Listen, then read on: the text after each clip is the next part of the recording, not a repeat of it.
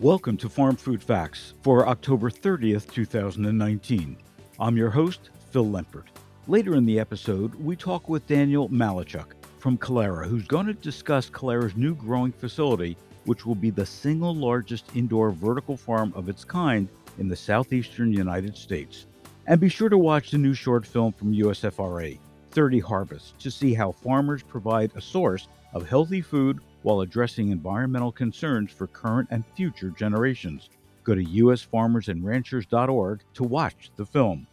But first up, our thought leader, Carmela Cugini, Executive Vice President of Sales at Bowery. Bowery is growing food for a better future by revolutionizing agriculture. Bowery OS, their proprietary software system, uses vision systems, automation technology, and machine learning to monitor plants and all the variables that drive their growth 24 7. Bowery uses zero pesticides, 95% less water, and are 100 times more productive on the same footprint of land than traditional agriculture. Based in New York City, the company has raised over $122 million. Carmela Cugini comes from an extensive experience across e commerce retail, consumer packaged goods, financial planning, and sales with Walmart, Jet.com, PepsiCo, and Merrill Lynch. Carmela was vice president and general manager of Walmart's U.S. e commerce team, leading online grocery. Carmela, thanks for joining us today on Farm Food Facts. Phil, thanks so much for having me. It's an absolute pleasure to be here with you. So, Carmela, I guess my first question is why become a farmer? well, it's a question my family has asked me. but uh, A, thank you for the kind comments and thanks for asking. So, what I can tell you is that, you know, you mentioned my background, and the one mm-hmm. common denominator across all of it is that I've been involved in food. And with Pepsi, I, I learned what it was to be a great supplier. And at Jet.com and Walmart, I learned about the challenges retailers face in providing the highest quality fresh food to their consumers. But what drove me to Bowery really was their mission and how they use technology to help solve critical issues in the agriculture space while offering consumers the food they can really feel good about. Okay. So I don't know if you knew this, Phil, but I actually was introduced to them in 2018 and I toured their farm. And after I visited their farm, I was truly not only impressed by their operation, but completely wowed by the rich, pure flavor of what they were growing. So as a follow up, we not only decided to bring their products onto Jet.com New York City Grocery um, because consumers absolutely loved it, but I started to educate myself on the global challenges we're facing in fresh food today and in agriculture.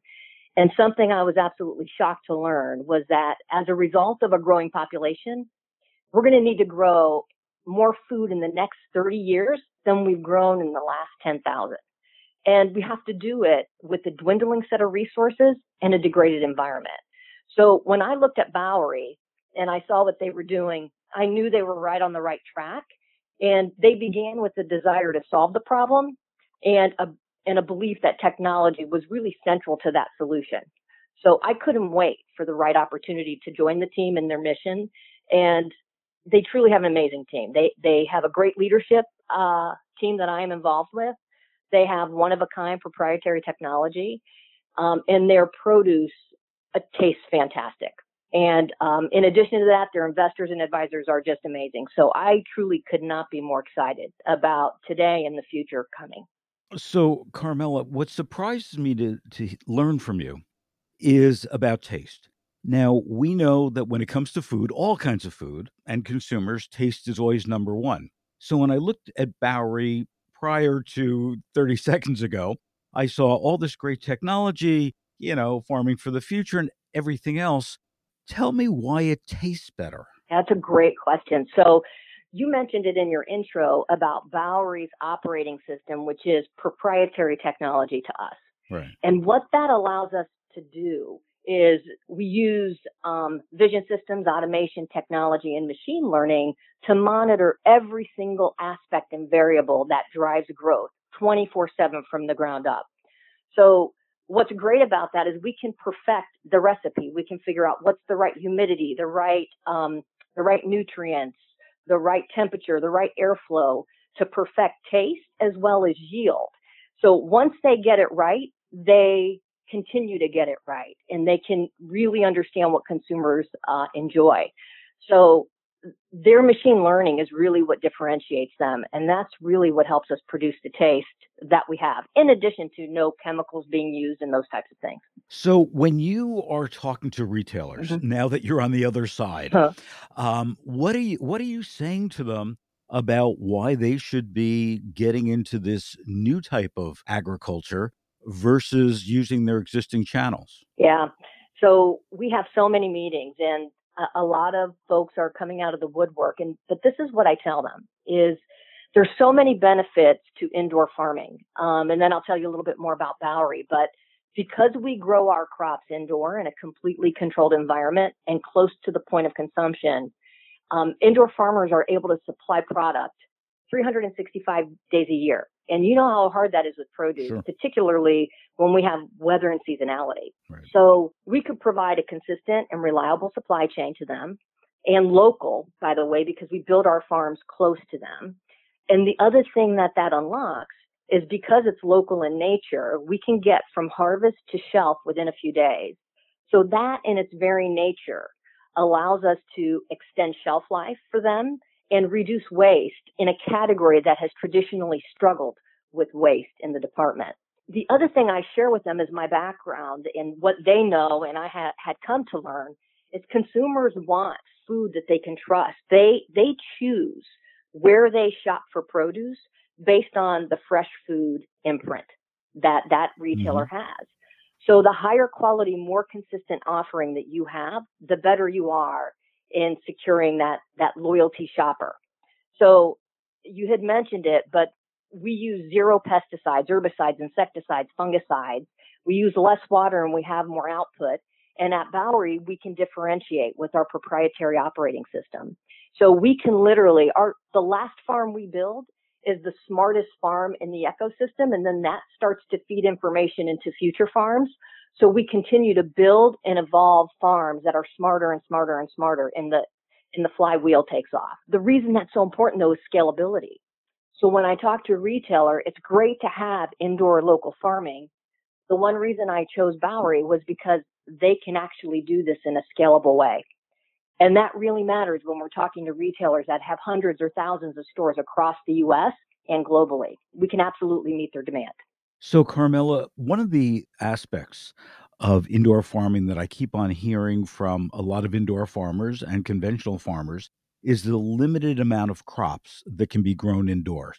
What are you growing today, and what do you think Bowery will be growing in the future? Yeah, that's a, a great question. Well, uh, we are testing hundreds, hundreds of recipes. Uh, because of the way we farm, we have the ability to test hundreds and thousands of crops throughout the year. So we are testing new future. Today, we are focusing in on leafy greens and herbs. So at the present, we're offering 12 SKUs. Uh, we have spring blend, butterhead, kale, a kale mix, arugula, which is amazing, by the way, um, bok choy, green leaf lettuce, uh, sweet and spicy, and then we have basil, parsley, and cilantro. And I would tell you that's just a start. Um, we have tested many things, which I, you know, really can't get into the details of that at this point. Oh, come on. Yes, time... you can. Yes, you can. Tell us some secrets. uh, well, I can tell you things we've tested. Okay. So some of the things we've tested are strawberries, oh. are cucumbers, are peppers, are I just tasted a turnip last week. Um, we have an amazing wasabi arugula. So that's the other thing that's pretty interesting when you start saying, well, why does this technology matter? Because with technology we can actually start to iterate on taste and, and and start bringing things to market that haven't even been out there. And if you want to talk about loyalty with the retailer start providing them with something that has a unique flavor that people love. Um, we've seen so many brands win that way. Well carmela this sounds great very exciting uh, for both you and for bowery farms and for consumers. So thanks so much for joining us today on farm food facts Phil, thank you so much for the opportunity and for the great conversation, as usual. You're, you're always a pleasure to talk to. Thank you. And now for the news you need to know how the spring season's wet weather and flooding continues to impact agriculture. Despite the record setting wet weather patterns which occurred in the Midwest this spring, the USDA surprised the agriculture industry with a report estimating that 91.7 million acres of corn were actually planted this year. Industry experts also found that the USDA's lower than expected soybean planting estimate of 80 million acres to be surprising, as it's the smallest reporting planting since 2013. Todd Hultman, lead grain market analyst at DTN, stated the USDA's new three crop total for corn, soybeans, and wheat acres is 217.3 million, down 8.8 million from 2018. According to USDA, the market got the nearly 9 million acre reduction in plantings it expected. What was not expected was how the lion's share of the reductions were in soybeans. While the discussion and reflection continues around the acreage reports, the agriculture industry is anxiously hoping there's enough temperature growing season available for plants to move through their development, pollination, filling, and maturity stages before we face the first freeze of the fall season. And on the topic of extreme weather, we must keep in mind that no industry will be impacted by climate change as much as agriculture. The Intergovernmental Panel on Climate Change recently released a report which expressed that no other industry is so directly impacted by climate change than agriculture. Significant shifts in temperature, weather patterns, water accessibility, and pest populations put great stress on agriculture production. There are signs of these significant shifts in countries like Australia, where persistent hot and dry conditions have contributed to the deterioration of pasture conditions, rising grain prices, and low water supplies. Here in the U.S., 1 million acres of cropland were damaged in the Midwest after a cyclone storm and flooding in the spring of this year. Complicating matters is the anticipation that demand for food will grow as the global population continues its growth. And as we look to the future, what can we learn from the past? Farmers try to decipher what trends shown in the latest census of agriculture mean as they plan for their futures. Of course, some of this information must be taken into context. By statute, USDA's definition of a farm includes some particularly small operations with only $1,000 in sales, so that can often skew some of the numbers. The USDA census was first conducted in 1840, and in recent decades it has been done every five years. The figures released earlier this year are from 2017. The average age of farmers in the survey is 57.5 years old. That continues to rise. It was 55.6 years old in 2012 and 54.5 years old in 2007. Only 9.4% of farmers are under 35 years of age, but 27% are classified as new or beginning producers. That is encouraging. There was also a large increase in the number of female farm operators. The latest census shows that 36% of producers are female. Iowa Farm Bureau Federation economist Sam Funk reminds us that you can't always say that the numbers say this or that. He explains that in some cases, the question or definition may have changed, or the technology involved changed. Despite that, the census does provide an important snapshot of agriculture that can be used in a variety of ways. One important note that the census clearly shows is that the makeup of agriculture is gradually changing. About 39% of farmers don't work off the farm at all, but another 40% work off the farm for more than 200 days per year. Farmers who want to find out more can look online at the USDA's website. The Ag Census page even includes a query feature so that farmers can inquire about figures for their specific county or crop. Today, we're going to go indoors and we're going to be talking to a new kind of farmer. Daniel Malechuk is CEO of Kalera. Daniel's background is really interesting to me because he's worked in sales, supply chain optimization, built sustainable programs, uh, actually started his career at Aldi, where he expanded into new markets. Um, he was the director of corporate purchasing at Aldi's U.S. headquarters uh, led the perishable program, focused on global sourcing, purchasing, marketing, product development. And now, Daniel, you're a farmer. Welcome to Farm Food Facts. Thank you very much, Phil. It's a pleasure to be here. So, talk to me about why, with with the extensive experience that you've had um, at a lot of major companies, you decided to get into indoor vertical farming? It's a really great question and really boils down to what I believe the future of food is. And I think what's so exciting is to see how rapidly the world is changing in so many avenues from technology. Of course, we all can look back at the internet age of the last decade and a half or so, and really how that's fast forwarding into food. And it's just so exciting to be something, uh, to be part of something that's focused on growing more sustainably using the natural resources of the world, whether it be land or water, uh, in a much more sustainable way than ever before possible. And and to be on the, the leading edge of uh, bringing food to the population in a much more sustainable way is something that uh, was really exciting for me and opportunity I didn't want to let pass by. And when I look at your background, especially in retail, I would imagine that when you have conversations with retailers, having had that experience, you can really point out to them the benefits of vertical farming and, and now you're building you know, a, a new vertical farm, which is going to be the largest indoor vertical farm um, in the southeastern part of, of the U.S. And you're going to grow 5 million heads of lettuce a year.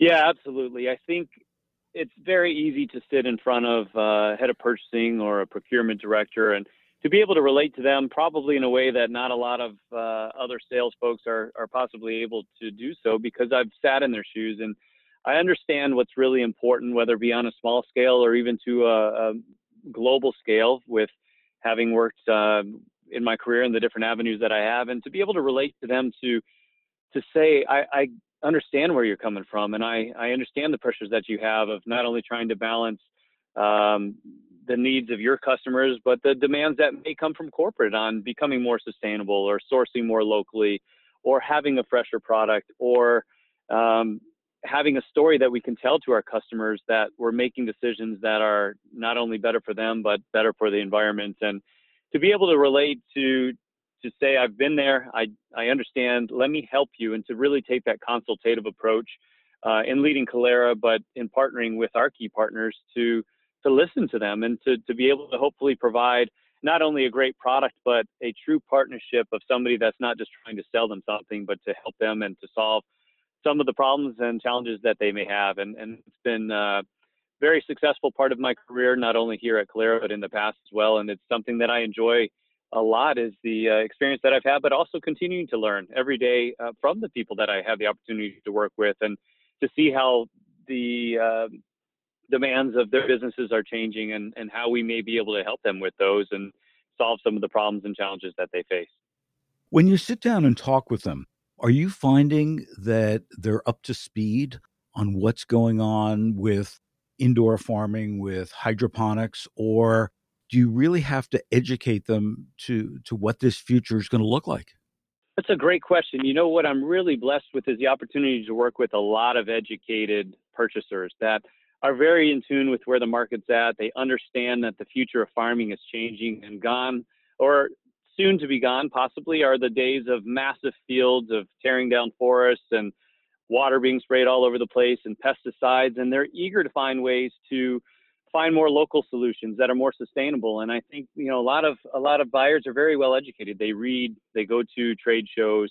Um, they're very in tune with what's happening. And then of course there's others that that may not understand what hydroponics is all about and and to go with that uh, as far as um, knowing exactly what it is that we're doing. But I think what's really well received is every time that we um, sit down in front of everybody um, and we tell them the story that we're growing product locally, that we're using 5% of the water from traditional farming, that we have 300% of the yield compared to traditional land usage, that we're not tearing down forests, um, that we're bringing them product within hours uh, if not one day of harvest, uh, and our product is still alive due to the fact that we harvested with the root ball still on it, and it, uh, the plant has gone dormant, but it hasn't been chopped out of a field. That it doesn't use pesticides, that it's non-GMO, that it's higher in nutritional value, that there's no E. coli, there's no pests or bugs running through the field or flying overhead and using the bathroom on the product.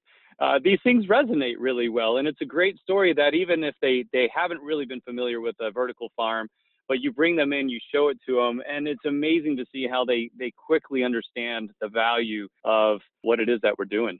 So, if you look into your crystal ball, What do you think the biggest challenge is for indoor farming? You know, I think that the biggest challenge for indoor farming is really initially the funding portion of it, of getting the ability to expand as rapidly as the demand is there. I think indoor farming is something that's we're going to look forward in five or 10 years and probably not even that long.